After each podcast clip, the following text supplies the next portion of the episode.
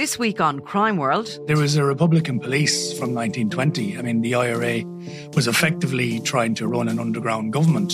And actually, there was a crime wave 1919, 1920. There's a wave of bank robberies, post office robberies, robberies of individuals, robberies of pubs in Dublin and in rural areas as well. So the IRA tried to actually clamp down on that. They, on occasion, solving bank robberies and giving the money back to the banks. Now, I'm Nicola Tallant, and you can listen to my podcast, Crime World, wherever you get your podcasts. Listen and follow the Left Wing Rugby podcast with me, Will Slattery, and Luke Fitzgerald. As far as I can see, I always want to get in the Irish team. And that should be every young player's dream and ambition in this country. And if you're playing in a place where you're not going to get the opportunities in the big games, that they're the ones that get you picked. They are the ones, the Champions Cup games are the ones that get you picked. You need to be playing in a team and starting in a team for those games. It's as simple as that if you want to play in the Irish team. Every week on Apple, Spotify, or wherever you get your podcasts. If you like the Indo Daily, you can follow us on Apple, Spotify, or wherever you get your podcasts. Today on the Indo Daily, January 6, 2021. The world stood by in shock and horror. Yeah, just for awareness, be advised, there's probably about 300 uh, Proud Boys. They're marching eastbound in this uh, 400 block of um, kind of Independence, actually on the mall towards the United States Capitol. I hope Mike is going to do the right thing. I hope so. I hope so. Because if Mike Pence does the right thing, we win the election. one priority. We just had protesters. Peace circle, breach the line. We need backup. Because you'll never take back our country with weakness. You have to show strength and you have to be strong. 5 to 50 be advised, uh, Capitol Police 1 advised they're trying to breach and get to the Capitol. Mike Pence, I hope you're going to stand up for the good of our Constitution and for the good of our country. We have a breach of the Capitol. Breach of the Capitol to the upper level. We hold the line. We hold the line. Anthony, get back. They were peaceful people. These were great people. The crowd was unbelievable. And I mentioned the word love. The love, the love in the air. I've never seen anything like it. Now, the House of Congress investigation into the events of that day has begun its hearings. Even senior Trump officials are now saying the election was not stolen. I made it clear I did not agree with the idea of saying the election was stolen and putting out this stuff, which I told the president was bullshit. Surprisingly, some of the Trump family are also accepting the election results. Many of President Trump's White House staff also recognized that the evidence did not support the claims President Trump was making. This is the president's daughter commenting on Bill Barr's statement that the department found no fraud sufficient to overturn the election. How did that affect your perspective about the election when Attorney General Barr made that statement? It affected my perspective. Um, I respect Attorney General Barr. Um, so I accepted what he said, was saying. But will this lead to a criminal prosecution of Donald Trump? I'm Fionnan Sheahan, and joining me today on the Indo Daily is Gina London, columnist with the Sunday Independent, founder of Language of Leadership, and former White House correspondent for CNN. Gina, who are the January 6th committee? Uh, what's the purpose of this exercise? Yeah, it's helpful to get some background, isn't it, while we're talking about the the prime time, the public hearings now to be reminded that this committee was set up some 17 months ago. There's nine members, seven Democrats and two notable Republicans. So it does have bipartisan representation, which is important when you think about what they've been tasked to do is to examine not only what happened in that deadly riot at the Capitol on January 6th, but the months that led up to it. And so what they've been doing is compiling witness testimony, getting lots of texts, lots of memos. And at this point, from all that we understand, they have 1,000 or more testimony. They have hundreds and thousands of texts and documents that they're going through. And it's now the culmination of that that they are bringing to the public in a very purposeful, narrative driven way to show the American people how close the United States came to falling apart. This evidence that they're trying to show, as they said very clearly at the opening primetime hearing, that it demonstrates that the country was at a constitutional crisis moment, that the democracy of over 200 years of the United States was almost overturned, and that it was begun through the texts or the tweets and the comments by Donald Trump on that same day of January 6th that led to those people to go there. And the videos have shown and continue to show in this public hearing that we are talking about today how much of a potential criminal conspiracy there was? Is there enough evidence? And did Donald Trump and the people with him in the top levels try to defraud the United States and overturn a free election? And that's what the Select Committee is all about. So we had that big Perry Mason moment, I suppose, from the from the committee where they they, they set out their their stall uh, with this quite, quite dramatic uh, opening statement where they were teasing out what the, what they're they're trying to to prove. What evidence are they going to bring forward, and, and who will we be hearing from during the, the course of these hearings? The most striking testimony came from the ranking Republican on this committee, and that's Liz Cheney. You will hear that President Trump was yelling and, quote, really angry at advisors who told him he needed to be doing something more. And aware of the rioters' chance to hang Mike Pence, the president responded with this sentiment, quote, maybe our supporters have the right idea. Mike Pence, quote, deserves it.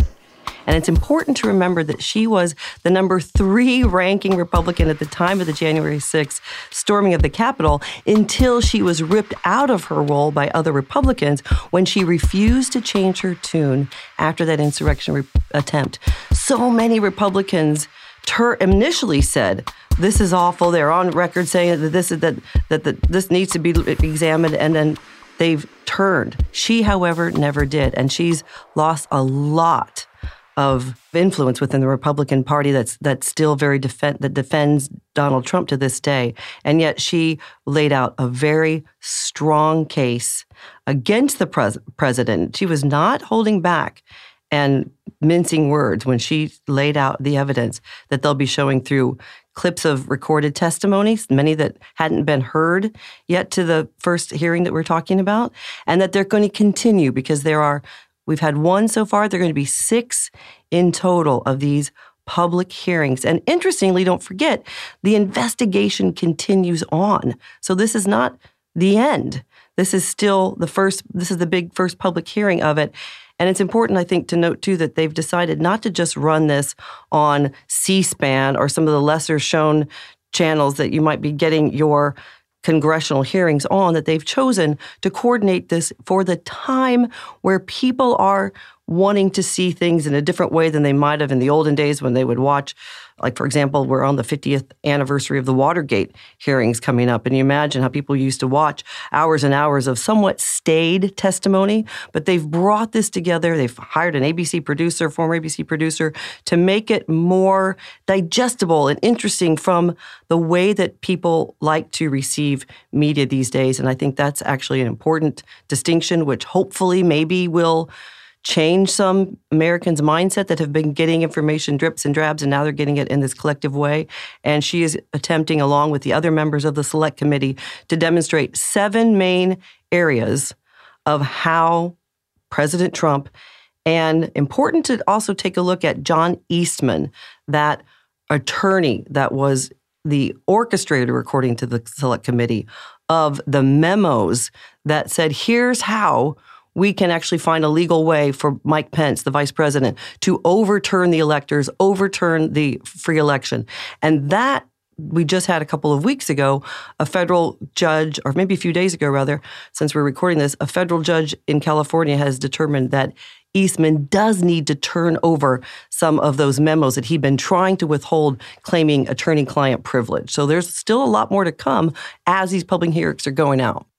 As an aside, explain why Liz Cheney's surname would be familiar to oh, us here. Yeah, okay, well, so those of you who might be familiar with this this last name, of course, her dad is the former vice president under under uh, George W. Bush, Dick Cheney, and he very conservative. She very conservative, still very conservative, and yet refuses to toe the line of the big lie that the election was fraud, there were, that their 2020 election was based on all sorts of other things. And what they're showing the select committee is that Donald Trump's inner circle knew that his claims of fraud were baseless. And we've got teasers of, of testimony to, to come from, from key individuals.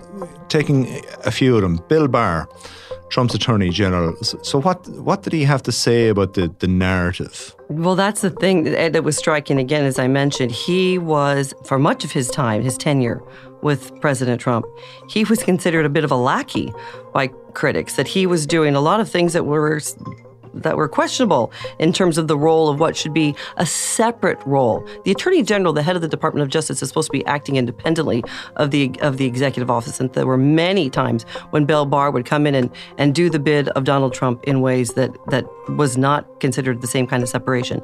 And yet finally, after the election results were coming in and Donald Trump was saying that this has been fraud and there's, been stealing of the election, and this is where the snippet that was played, where as I as I mentioned, William Barr, the Attorney General, former trusted advisor, I guess, in some ways, of appointed by Trump or for Trump, says no. This was bullshit. I told him that this was this was bullshit, and that was his word. That's why I'm using it. No, just what I I've been through. I've had th- I had three discussions with the president that I can recall. One was on November 23rd, one was on December 1st, and one was on December 14th. And I've been through sort of the give and take of those discussions. And in that context, I made it clear I did not agree with the idea of saying the election was stolen and putting out this stuff, which I told the president was bullshit. And then you saw, as a, as the aftermath, or a couple hours or whatever after the public hearing took place, Donald Trump, because he's not on Twitter anymore, took to his platform Truth and put out, I think, 14 different tweets. One of them saying that disparaging his former colleague or friend or what have you, Bill Barr, and said, oh, in parentheses, he said, oh, well, he sucked. So that's the type of leadership that you get from Donald Trump. And it also then was in conjunction with his own daughter, Ivanka Trump, was also played a snippet of her testimony recording by the public hearing, the select committee, where she said she was asked, What did you make of Bill Barr's determination that there was no fraud? And she says right there on the recording, Many of President Trump's White House staff also recognized that the evidence did not support the claims President Trump was making. This is the president's daughter commenting on Bill Barr's statement that the department found no fraud sufficient to overturn the election. How did that affect your perspective about the election when Attorney General Barr made that statement? It affected my perspective. Um, I respect Attorney General Barr. Um, so I accepted what he said, was saying. And so then another one of those truthers, truths, whatever you call those things that that Trump puts out on the non-Twitter platform, he said that his own daughter he almost threw under the bus when he said, "Well, she was checked out. She wasn't paying attention to the to the aftermath of the election at this point." And even there you see he is perpetuating this big lie, regardless of the evidence that's coming out. And so for me, as I watch this public hearing and I'm getting ready to watch the others, I'm struck by I don't think that he, this committee is actually trying to change the minds of as many of them, the MAGA Trump flag waving Americans as they are to publicly put out a point by point factual chronological event because there's a lot of things coming out in different pieces but to start months from november the election to january 6 what were all those different tentacles that were coming together to result in that overthrow attempt at the capitol? And again not to simply dissuade public opinion or change public opinion but to referral refer criminal charges to the Department of Justice today under Attorney General Merrick Garland. And that's where you might see, and again, I know we're under a time clock and government moves slowly, but you might see an actual indictment of a former sitting president because no president or a former president should be above the law in something that's this dramatic and this much of a constitutional crisis as what we saw. So you're not just seeing this as a, a, a prime time TV effort to sway the, the court of public opinion. You believe that this is, in effect, a legal forum which will result in another legal forum being convened. I kept asking myself as I was watching this thing as a former White House correspondent who'd covered Capitol Hill and I covered the 2020 election, which was disputed with nobody questioned that there was a dispute on that one. But that what was interesting is when that the hanging chads and all that kind of stuff in between Al Gore and, and George W. Bush ultimately was decided, you had someone conceding. Al Gore did concede. And yet here we have two years out, we still have a former president not conceding after dozens of his own appointed judges said, We've got no, you've got no case. Every case that was brought before any judge was said, no, there's no fraud, there's no tampering, there's no substantial anything. And yet there was this effort, and that's what this committee is showing. What I found interesting as I was watching it, because I was thinking the same thing. Who cares? Why are we showing all of this? It's not going to change people's minds. People are decided on how they feel. You Fox didn't even decide to show it when you had CBS and ABC and NBC and PBS and and CNN, my former former place. Everybody else was showing it, but not Fox. So you know those folks, they didn't even do commercials. Fionnan for two hours so people wouldn't switch and potentially know what was going on from the select committee. But what I find very interesting is that the DOJ has indicted 800 people so far. Their investigations and their charges from the January 6th insurrection are still ongoing. And what I've read is that they're working from the bottom up. So we're it's not done yet. But interestingly, just a couple weeks ago, the DOJ actually it was reported in May that they'd asked in April, so it's still relatively new. But the DOJ, Department of Justice, apparently did ask to get a transfer of all those documents and the testimony and all the things we've been talking about. Here's what's interesting: DOJ asked. Bennie Thompson, the head of the select committee, said no. We're not going to transfer it yet. It's our property, was the quote that I read. And I thought, oh, come on. Cooperation is what is needed if you want to actually have some results in the timing of this because timing's so critical. If Donald Trump does announce that he's going to officially become a candidate for 2024, which all indicators so far are that he will, if the DOJ hasn't done anything directly to him or indicted him or pressed charges or announced there's an investigation prior to that, then for sure they're going to be in trouble from the court of public opinion that it's now really political. And then Donald Trump's line of witch hunt will be that much more to propel him. So they've got to get on this if they're going to do it. So why not cooperate? Is it because the select committee wants to have their day in prime time? That if that's the reason, that's frustrating. Jurisdictional jurisdictional rows, nothing new for anybody who watches uh, cop shows anyway. so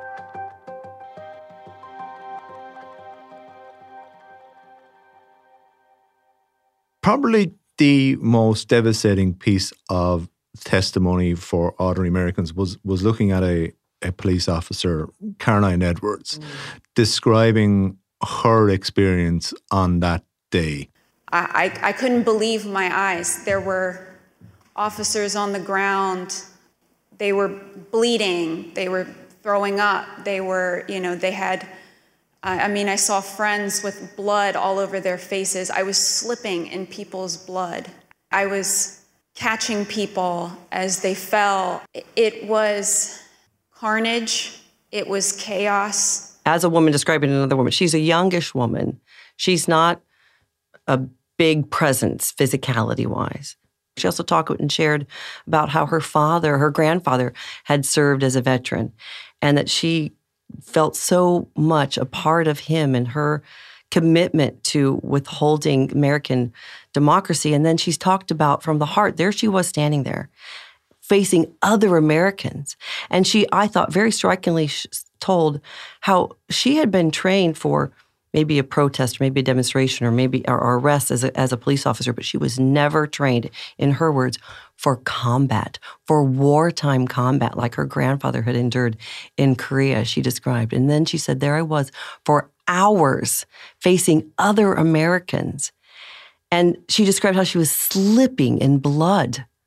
And you just think, this is a, and she said it actually quite dispassionate. She, she was very matter of fact as she described it. And I think there was a lot in that, that she wasn't trying to become over emotional, but yet the situation of her, and of course, you know, five people died in that, and others have been connected to, other deaths have been connected to it in various ways. But this was not, as some Republicans have tried to soften the impact, this was not a peaceful protest. This was not a, a tourists. This was a deadly, violent insurrection attempt. It was really gripping to watch. I watched every bit of her testimony there. Do you see these committee hearings in any way marking a turning point for opinion about Donald Trump and that he becomes more more isolated as a result of them? No.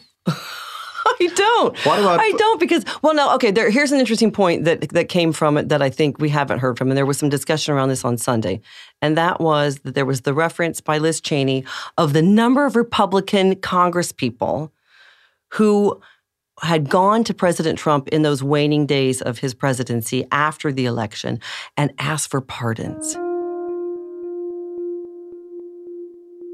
And she mentioned Rep- Rep- Representative Scott. He denied it out on the talk shows over Sunday. But the question remains why are you asking for a pardon if you don't feel like you did something illegal or something that's going to get you in trouble? And they haven't all been named, but yet Adam Schiff, as I mentioned, who was also on those the talk show talk show circuit on Sunday, he said those names are going to come out. More is to be found. So look forward to the more information being presented as they continue to present their case. I could be wrong, and I hope I am in my cynicism that people might be swayed by what comes out. I certainly am impressed that Fox News went ahead and put on former AG Barr. I am. I'm surprised by that.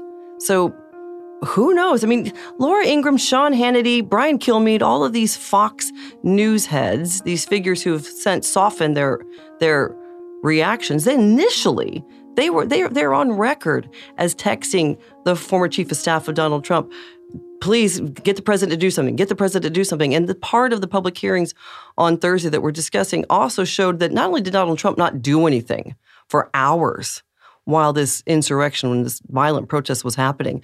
But he also didn't. Another lie. If we could, how many lies has this guy said? I mean, seriously, lies, not falsehoods or, oh, misrepresentations or jokes.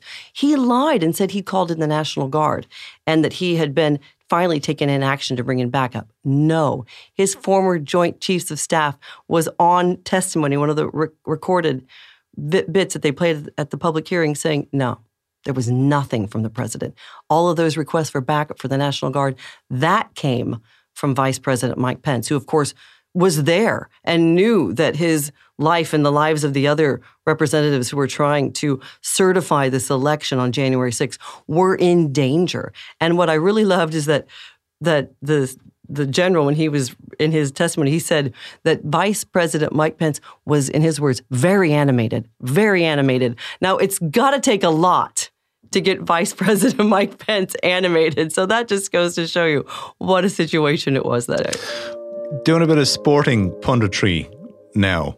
Mm. Looking ahead to the 2024 presidential election campaign, is Donald Trump going to be a candidate? Ugh, Calling that now, given what is emerging at the moment?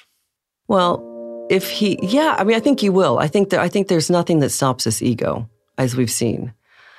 I think if he's indicted, he won't be. If he's a former president under investigation, I don't know what the legalities. I'm not. A, I'm not a lawyer. I don't know what the, the legalities of that. Can someone run while they are under investigation, potentially indicted, but yet not convicted? I suppose you could.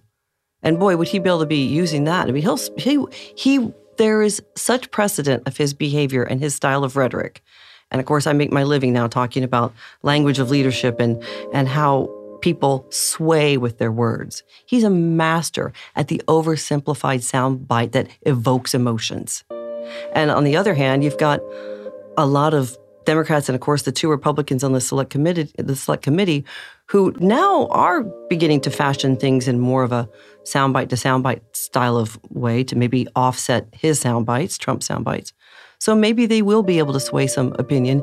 Maybe he won't run because he's going to get marginalized. But it's going to take a lot. It's going to take, I think, his upper echelon to actually feel a threat of law, legal proceedings, that this criminal conspiracy doesn't just begin and end with Trump and the Proud Boys and the Oath Keepers and the 800 people that are that are kind of the lesser people that are getting indicted. Will this committee, will the Department of Justice actually have teeth enough to get some of the more influential people held accountable for their roles? If that starts to happen little by little, then I think you can have a domino effect that would isolate Trump. Otherwise, no, I don't think so. You see the opposite, which has happened, which is the Republicans have galvanized around Trump, and those that have been isolated are the few that remain saying that what he did was wrong, like which like Bill Barr now, and like Liz Cheney, and like Adam Kinzinger, and even to a degree Mike Pence when he said that the president was wrong, what he in how he and how he was, but he didn't say it was illegal. So that's where we have again that big distinction. Will Trump run in 2024? Sure, unless he's somehow completely kept out of it. I think his ego wouldn't allow him otherwise. My thanks to Gina London. I'm Fionnan Sheahan, and today's episode was researched and produced by Garrett Mulhall and sound designed by John Smith. Archive clips from CNN, NBC, ABC, MSNBC, and Fox News. If you enjoyed the Indo Daily, don't forget to like, follow, and leave us a review.